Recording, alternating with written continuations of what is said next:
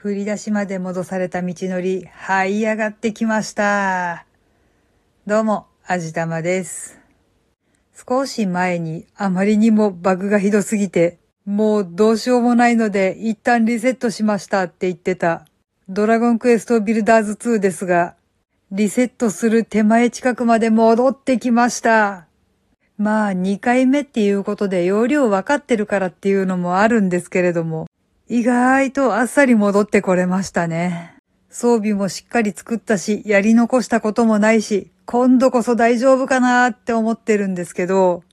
相変わらず畑が腐りますね。もうこれは仕様だと思って無理やり先に進めることにしました。多分これは私が悪いんじゃないんだと思うんだけどな一応調べてみたら畑を腐らせる要因っていうのがあったんですけれどもね、私今回はそれは全力で取り除いたんですよ。だからこれはもう私のせいじゃない。もう仕様だと思って無理やり先に進めるしかないって腹をくくりました。今度はうまくいくといいな強いて言うなら前回よりもちょっとレベルが足りないんですけれども、これはもう容量の問題ですよね。前回の時っていうのはあまりにも容量が悪すぎて、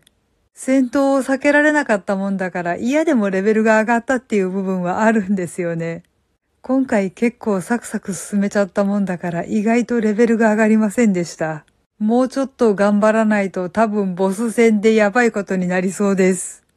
まあでも逆に言うとあとはもう戦闘をこなせばいいだけということなので、これからの戦いに備えて戦闘スキルを上げていきたいと思っています。もうとにかく下手くそなんですよね。ひたすら死にまくってるんですよね。もうちょっとなんとかしなきゃいけないと思うんですけど、リアルタイムの戦闘って苦手なんですよね。何しろもう押したり引いたりっていうのがものすごく苦手ですね。だからコマンド入力だったらいいんですけれども、格闘ゲームみたいに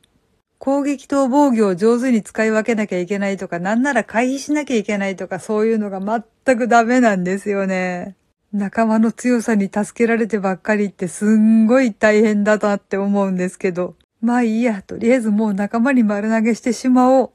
まあ多分私みたいにどうしようもない人のために仲間が強いんだろうって思っています。実際私が何もしなくても敵ガンガン倒してくれてね、すっげえありがたいんですよ。ごめんみんな任せたとかって私逃げてますからね。現実世界でもそんなことができればきっと人生もっと楽なんだろうなとかぬるいことを思いつつ、思いっきりゲームにうつつを抜かす今日この頃でした。はい。というわけで今回はこんな感じです。この番組は卵と人生の味付けに日々奮闘中の味玉のひねも姿りでお送りいたしました。それではまた次回お会いいたしましょう。バイバーイ。